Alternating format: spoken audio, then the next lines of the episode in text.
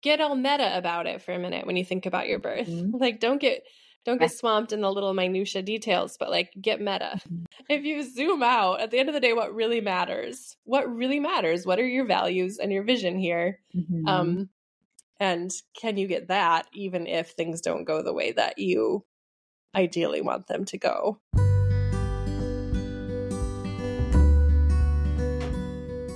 Holy Wild Birth is a podcast embracing the reclamation of giving birth, rooted in God's original design, undisturbed. Here, we share homebirth stories highlighting God's presence as the great midwife, as well as conversations about all aspects of a holistic, spirit-led childbearing year. From the perspectives of myself, traditional midwife Lauren Hall of Rooted in Eden Private Contract Association, and me, holistic doula and birth keeper Brooke Collier of Sister Birth. To choose a holy wild birth journey is to consecrate all your decisions unto the Lord. And to reclaim creation unadulterated by centuries of human attempts to control and improve upon what God has already called good. Please remember, birth is not a medical event, but a natural process. We are not your care providers, and this should not be taken as medical advice.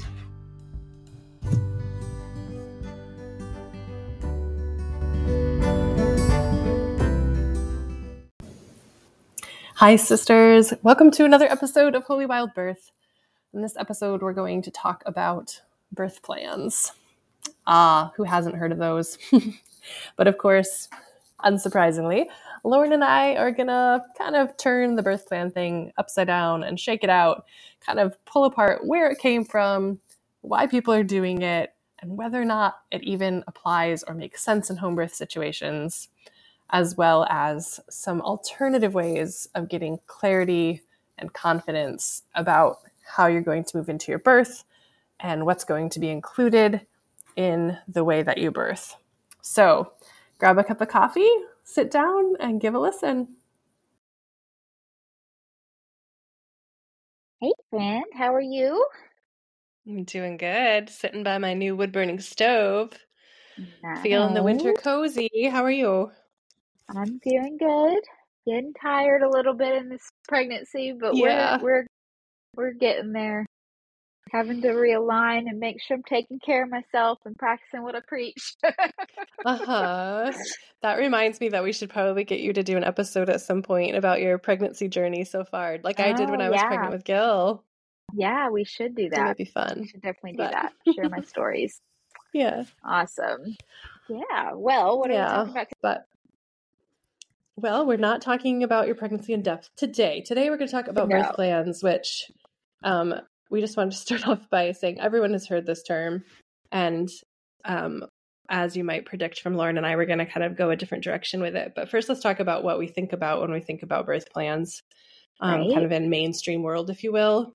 I think it's come to be known as basically this, usually 1 to 2 page ideally, but sometimes they're much longer, document with kind of a list of priorities, preferences, like limits, boundaries, often mostly centered around the external environment in your birthing space and which hospital procedures and protocols you are and are not okay with at what times. And it's meant to be a document one hands over to the care team upon admission to the hospital, or I suppose when your midwife gets to your house, although you don't see them used at home births quite as much. But it really is a document that I was just doing some research about this. They started becoming popular in the 80s, really, as kind of part of this movement of women beginning to say, you know what, actually, we've probably given over more power to the obstetric model than we actually want to. So let's start like just putting our foot down and asserting that we actually have some rights and some choices here again. So it really was born out of a response to things that were happening in the medical world. And they have become so popular and so widespread that now you talk about women making them at home births too.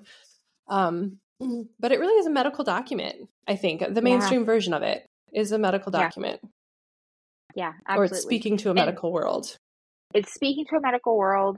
And also for me, I have always found them to be very negatively focused.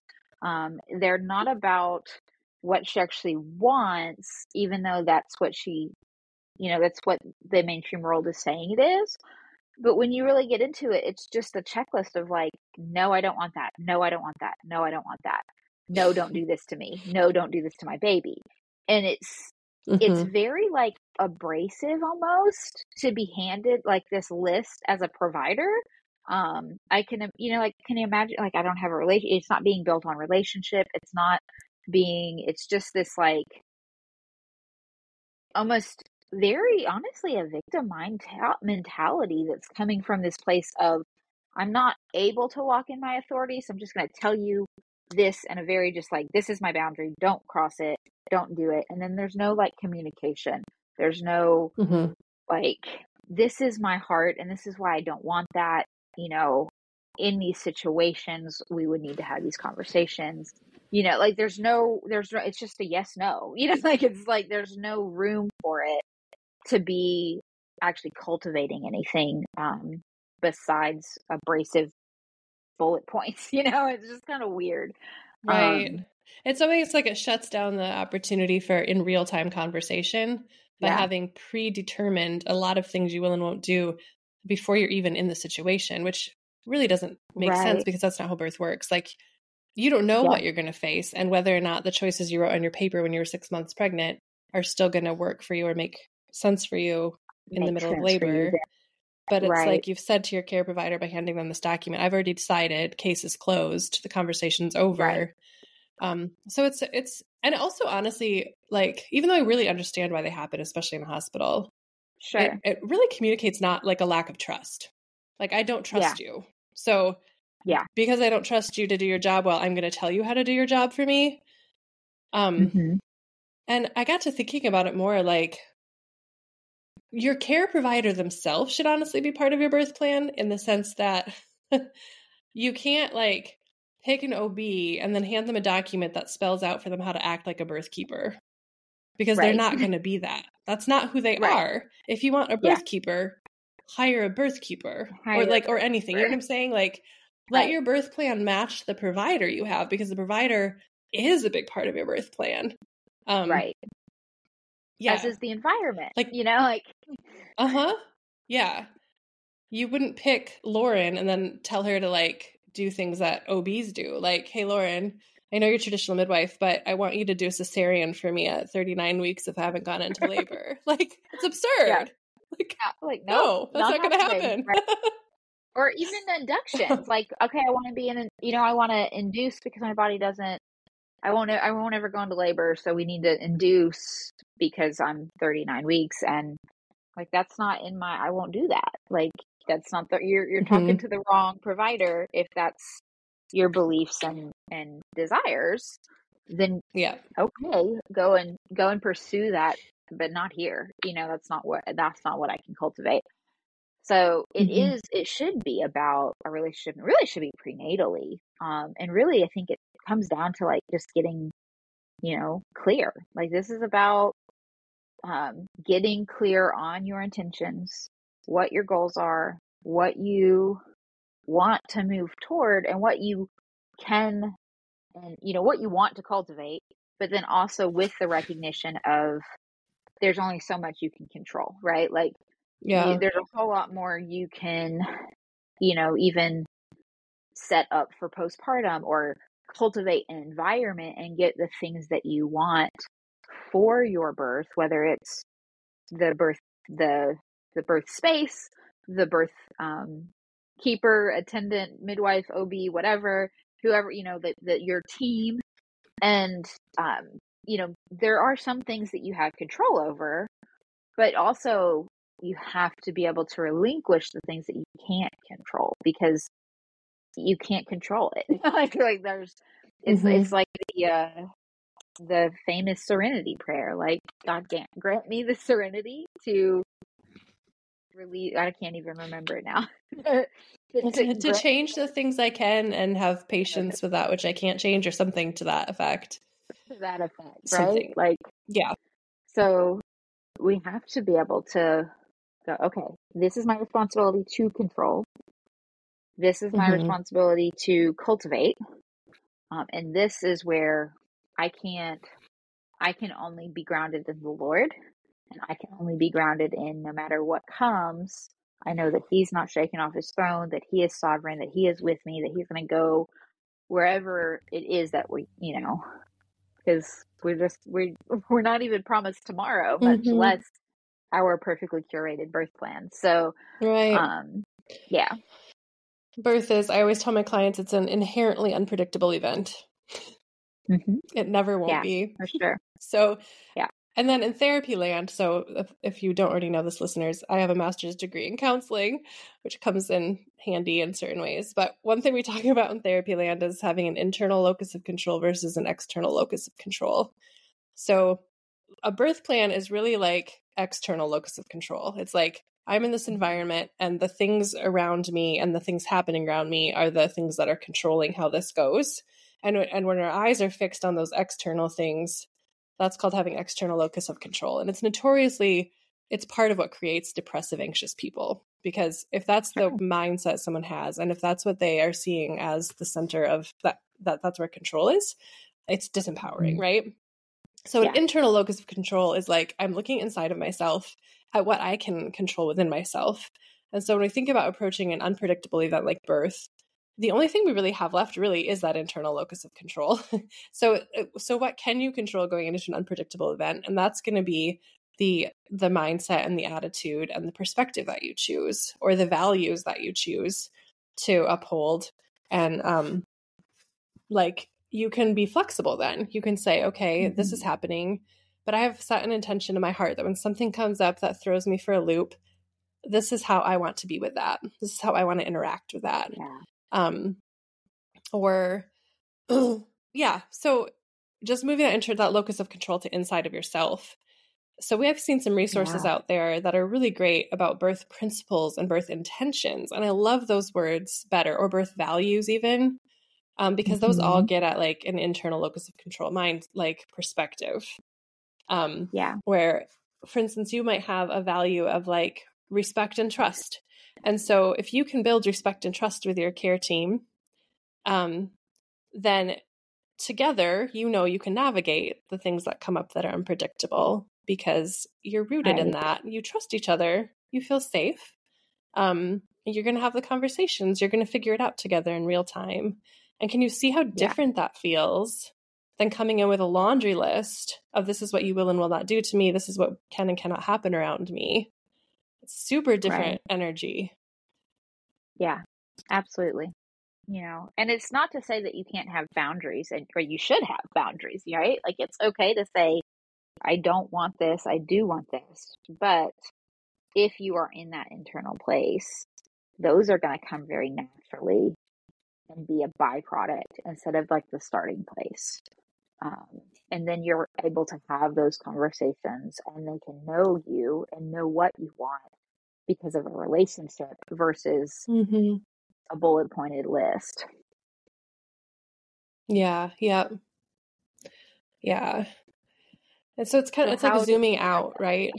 Like, right? Yeah. Huh? It is. Yeah. Zooming out, like get all meta about it for a minute when you think about your birth. Like, don't get swamped in the little minutia details, but like get meta. It's like, it's probably not cool to say that anymore. Anyway, but like, if you zoom out, at the end of the day, what really matters, what are your values and your vision here? And can you get that even if things don't go the way that you ideally want them to go? Right. That's a good question to ask yourself. Absolutely.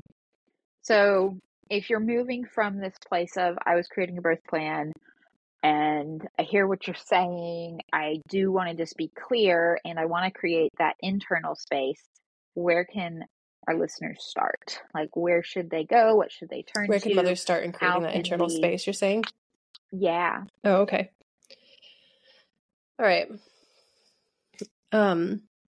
Yeah. So to begin that work of moving to that kind of internal place and starting from there, like I already mentioned, it's that zooming out and looking at the big picture and what's like underneath all of your very specific preferences in the external environment. What are your heart's desires and your values that lay under that? And what would it look like? Asking yourself, what would it look like to try to protect those values and that vision, which might be a lot about, like, so for some examples might be, it's really important to me to feel that I have autonomy throughout, or that I'm respected, that there's collaboration, that there's open communication, that there's space to focus and get into my flow. Those would be examples of more abstract values that you can protect often, even if things don't go quite the way you hoped. Like, you wanted a water birth and you're not in the water. You wanted your kids to be there at your birth and they're not. You know, like, okay, yeah, even so, yeah, I still have collaboration. I'm still communicating with my team. We're winning on those fronts. Like, I'm still making autonomous decisions. I'm still winning on that front. Right. So there's a lot of freedom in that. So there's also some resources out there, like some that Lauren and I have created and some that we're going to link to from other people who have created some beautiful resources. But one thing I made recently was finding your unique birth approach is what I called it, your UBA, unique birth approach. And that's just like a workbook with some questions that are designed really to get you to ask these questions and get clear. We talked about this in a previous podcast episode too, about defining birth, I think. And I also recently came across something by a woman named Britta Bushnell, who has some beautiful questions for helping you get in tune with your intentions. Like, what does it look like to set some intentions for your birth? I just used these with one of my in real life clients the other day, and we had just such a beautiful conversation. It brought up some gorgeous clarity. And it was like, as we worked through her questions about intentions and helping this client of mine phrase her own, the emotional state in the room changed in such a beautiful way. So she got clear and in touch with what really matters on a deeper level than where her pool is set up, you know? So, so there's all kinds of ways to do this. Yeah. Go ahead, Lauren. Yeah. I love that. I've been really thinking about how to, form that, especially as I think about the way of the hearth mother and those kind of, I talk about, like, this is a way of living, and how can we, when you walk through that methodology, it really does help get those intentions clear first, right? Because you're building on the foundation of our faith in Christ with that. And so I'm really wanting to see this, like, offer that in your mind, like, hold that into your if you, haven't listened to The Way of the Hearth Mother, obviously go there first and get a clarity of what I'm talking about. But, the first step is that prayer and worship, right? It's that, like, okay, this is the recognition that he's on the throne, that he's sovereign over birth, that everything that's not in my control is in his control. And kind of trust that. And, like, do I am I rested in that place, right? Which is the next step. So getting really into this place of he is Lord over this birth. He is the one guiding these steps. He's the one that I can trust in his ways and his plan. And then, praying over that from that place, then you move into that. Okay, if that's firm, I can rest in that place. I can wait on him. I can be, as we've been teaching our students as we go through this particular module, like, that word for being still before the Lord is also this, like, helplessness, right? Like, we can be helpless in our world, in our life. Like, you're going to come up into places that you're helpless, that you are completely out of control.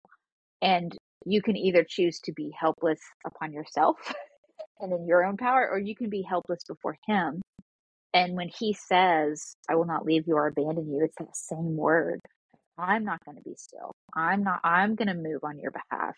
So when we wait on him, he's moving all of heaven and earth, all of his angel armies. He's moving on our behalf.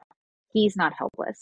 We are. And when we're helpless on him, then we're made strong, right? Like, so those two places can be such a good, like, beginning to set our intentions well.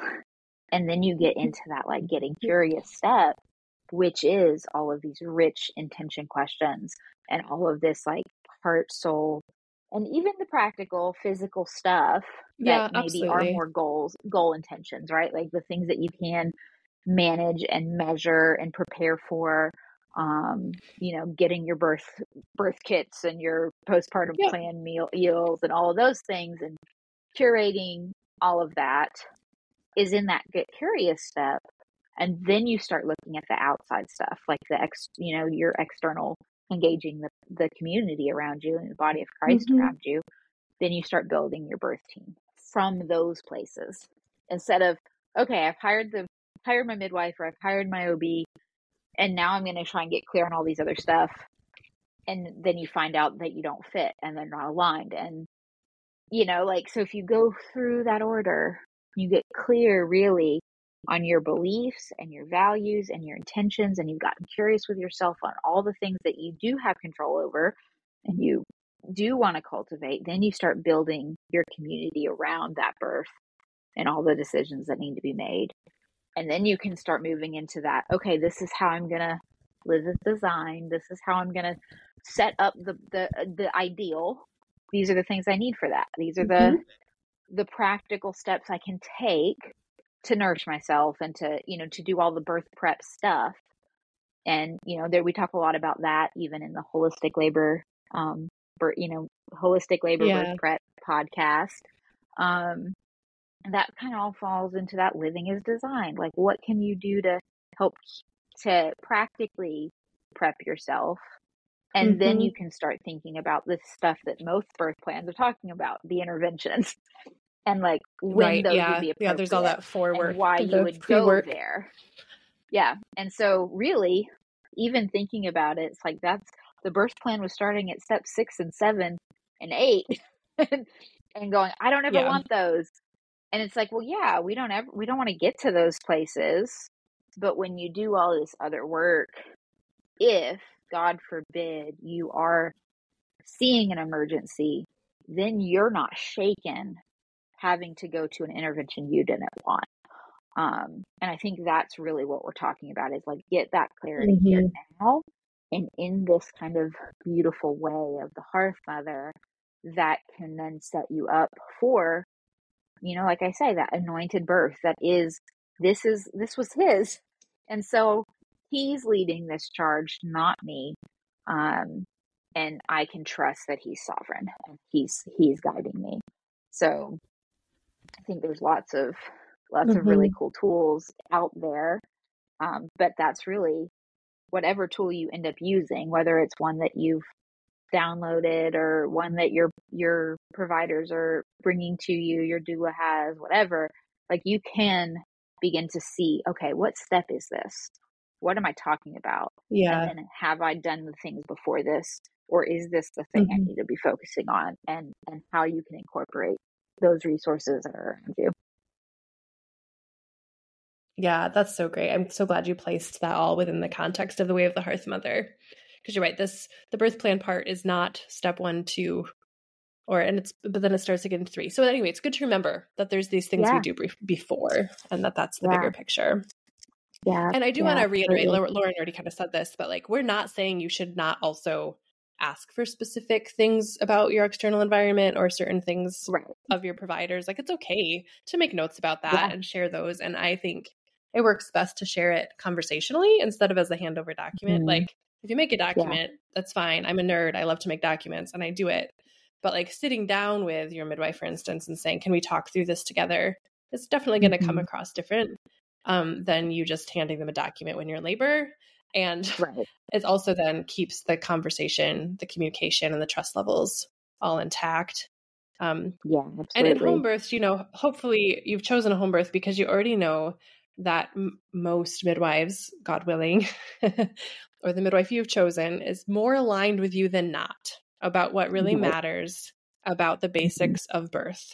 And so you have some degree of like, it's redundant to tell them certain things. Like they're already not going to cut the cord at 30 seconds, like they're like, or whatever, they're not going to offer you Pitocin. So some of the stuff, it's completely irrelevant. If you have things though, that you really want to see happen, that might not be the usual mode of operation for your specific midwife. Those are the things worth mentioning mm-hmm. in a document. So like, for instance, if you know that she usually catches babies and you really want to do that yourself, tell her that. Like, she needs to know that that's really important to you. Or if you want the cord cut, not at all, because you're going to do a cord burning, mention that, Right. So birth plans look different in a home birth setting, mm-hmm. I think, than they do Absolutely. In a hospital. Absolutely. Yeah. And I think so much of that should be like there are conversations you're having in your prenatal period.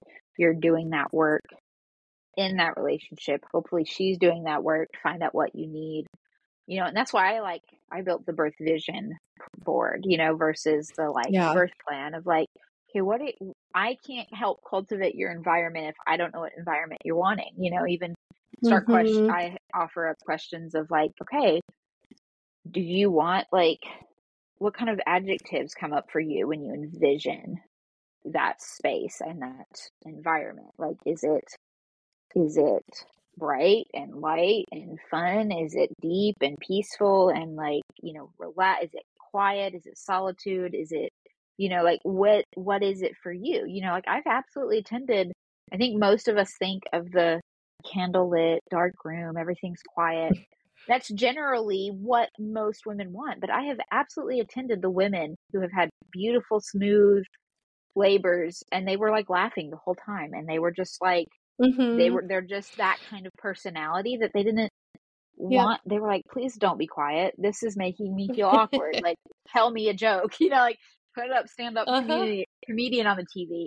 And that's who they are. And so I need to know that, because I'm going to come in and be quiet and be telling people to be quiet. But if you don't want that and that's going to make you uncomfortable, that's the kind of stuff we need to talk about, right? The overall things. And honestly, that can be carried out no matter how the birth flows, right? There are certain things that we're able to control, how we're presenting ourselves and what kind of environment we are upholding and cultivating no matter what is happening, so those are the things that can stay intact. They're more resilient, they are flexible, and because they're the internal so those stuff. Are those principles and values. Exactly. Right. Yeah. And I do know. So when people... I had my last, go ahead. So when you had, when I had my last baby, my midwife asked me for a birth plan, which I wasn't actually planning to make, but she was like, I just know you have a lot of things that you probably are a little different than my average client. So I just would like to hear what's on your mind and heart, So I made her a document, and I just ended up summarizing it with a little goal statement. I was like, this is kind of and I think I told her, an undisturbed, mother-led, family-centered birth with hands-off wise woman presence. That's my goal. If I had to summarize it, that's the spirit of it, right? So then what follows in the rest of this document is some specifics that I think will help facilitate that spirit and that goal and that vision. But the details are less important than that overall goal. Absolutely. Absolutely. And, I also know on kind of the flip side where some people will be I want a birth plan or that document written out, because even though I have that relationship cultivated with my my midwife, or I'm a free birther, so I don't need to do that. But what if I transfer and I don't have a relationship with people at the hospital? How can I, communicate what I need, because they don't know me? And I think that again, it goes back to yes, you should be able to communicate those, but maybe that's a bullet point for whoever's going in there with you to be hey, these are the things that I know are important. I'm not trying to give you a specifics of how to care. We're obviously here because things aren't going according to plan. But she does have some things that are really important. And so since she can't talk to you, I do know if you could refer to me, or, we can talk and have this so you can see it, but it's not a put this in her chart and listen to it, it's communication still. You can begin to still build, whether you're the mom doing that or whether it's your husband or your doula, having this, this still open line of communication, recognizing just because you're going in there, you are hiring them to help you. And so you don't have to take everything that they have to offer. You still have autonomy. That's a place of internal control, right? We talk a lot about that on our personal responsibility and autonomy podcast. And so you're still going in there, just because there are providers, they don't necessarily have authority over you. They have authority over their building and what they can and can't do there. But that's, it doesn't have to affect you if you don't allow that, right? Mm-hmm. So anyway, I think ultimately what I'm getting off here a little bit. Ultimately, my point is, if you are trying to prepare for that type of situation, a transfer, you can still do so with a heart of communication and mutual respect, mm-hmm. and talk with them like they're people, not the enemy. Yeah, that's good. And even if you do have a document prepared to take with you in event of transfer, you might consider focusing less on specific checklists, because again, like you said, if you're transferring from home, a lot of your birth plan's probably already blown because you're there because you need help. You're probably not going to have an undisturbed hospital birth at that point. You're there because you need their help. So you might include things on that document that are more things like, these are the values that are really the most important to me. Like, it's really important that I feel respected and that we have open communication. You can write that mm-hmm. on the piece of paper. They'd probably be like, what am I reading? This is not what usually people write. But if they know what your heart and your values and intentions are, then that appeals to their heart and wants them, mm-hmm. hopefully makes them want to come alongside of you to meet you there and respect that. Because it just feels like a softer way to come in, asking mm-hmm. for what you need, I guess. Yeah. And thanking them for being there. Because if you're there and it wasn't your plan, I mean, you can show them gratitude of I'm really thankful that I had you to turn to. And so this isn't my plan. And I might be feeling X, Y, Z here. These are these are the things that I really hope to keep intact. You know, I do have, even be vulnerable. I do have medical trauma. I did not have a great birth experience in the hospital last time I did this. And so just so you know, I might be feeling X, Y, Z right now. And that's not about you. This is, mm-hmm. and how you can help me and how I can help, together we can work to bring this birth, and set your intentions and just have real communication, even if it is in a document. That you're telling mm-hmm. them your heart and your story in pieces, that they are able to connect with you as a person and be able to be moved as human for human, because they're not the enemy. Yeah, they are there to care for you. They did go into the medical field to help, even if it is with a different philosophy than most of us that are listening to this podcast have. Mm-hmm. And they have different philosophies. They have different belief systems and methodologies, but we can, we went there for a reason. So how can you move there out of a place of gratitude versus, okay, now I have to go up with my shield up? Because honestly, you're not going to get great care if you're going in with that heart, even if it's perception of the care that you received. It's going to color the way you receive them and the way they receive you. Yeah. And there was this big article in Midwifery Today where it talked about the women who have birth plans, even with a midwife, have a higher level of dissatisfaction with their births. So there's actually documentation that a birth plan in the traditional way that we were first talking about when we started this podcast, that kind of birth plan. Right. Not this client clarity stuff. Right. Yeah. That kind of birth plan has some ill effects. It actually tends to breed more dissatisfaction and sense of having been traumatized than not. So mm-hmm. I can link to that article too in the show notes, but it was a really interesting read. Yeah. It sounds like an interesting read for sure. I mean, and it makes sense when we start thinking about what we perceive and where our heart is, if we didn't do that other work and we just started talking about the invasive interventions we don't want, then you've skipped those steps. You've not been able mm-hmm. to really get clear, and you've not been able to communicate what you're clear on and how you want to feel and what you want to cultivate. And so you're immediately, it's like that self-fulfilling prophecy, okay, this is what I expected. This is what I was fighting against, and look, it just happened because really we didn't take the personal responsibility to do the work before, and honestly, you're just kind of handing it over and saying, okay, just you do your job, but don't do these things. And you haven't done your job to do all the things you need to do. Mm-hmm. So it's that external piece that you were talking about at the beginning. So it makes sense that we would see that as a trend of outcomes being how mm-hmm. they feel. Yeah, it does. Yeah, it's not really very shocking when you really break it down. Mm-hmm. Yeah. Yeah. So hopefully this gives you all some good food for thought as you're planning your own births, if you're a listener who is pregnant right now.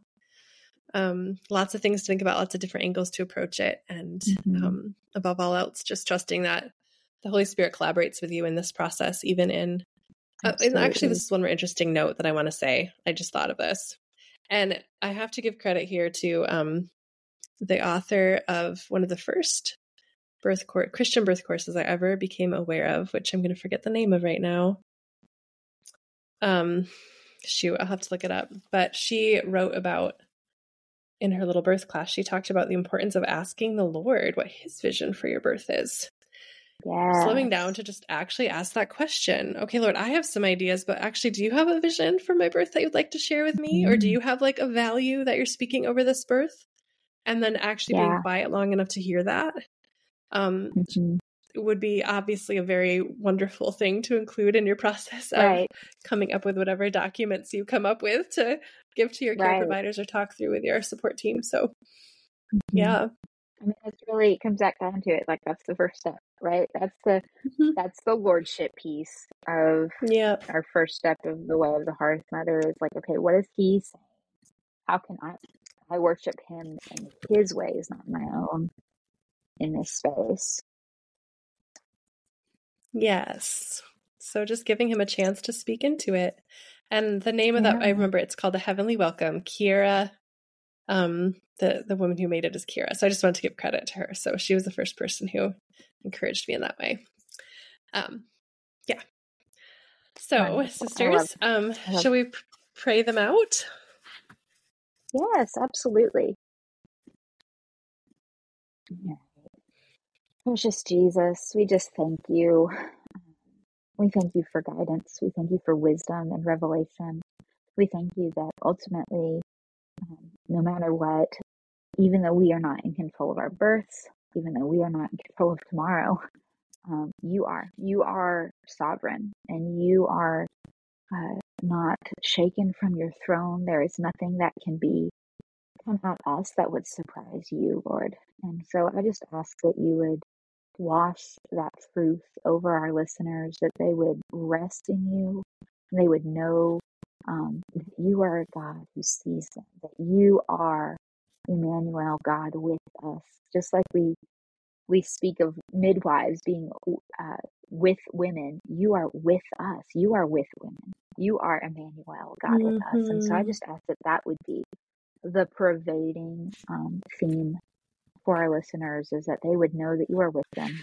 They will know that you are Elroy, that you see them, and that you are a comforter, that you are a guide, that you give wisdom to those who seek you.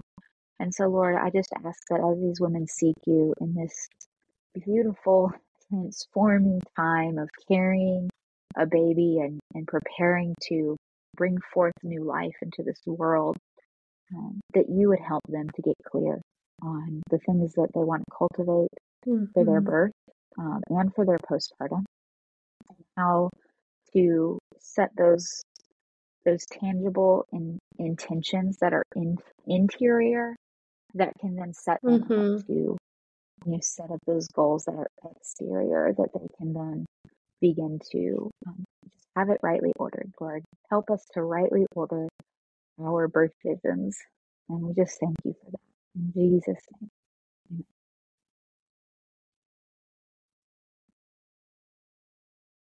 Amen. Amen. See you next time. Bye.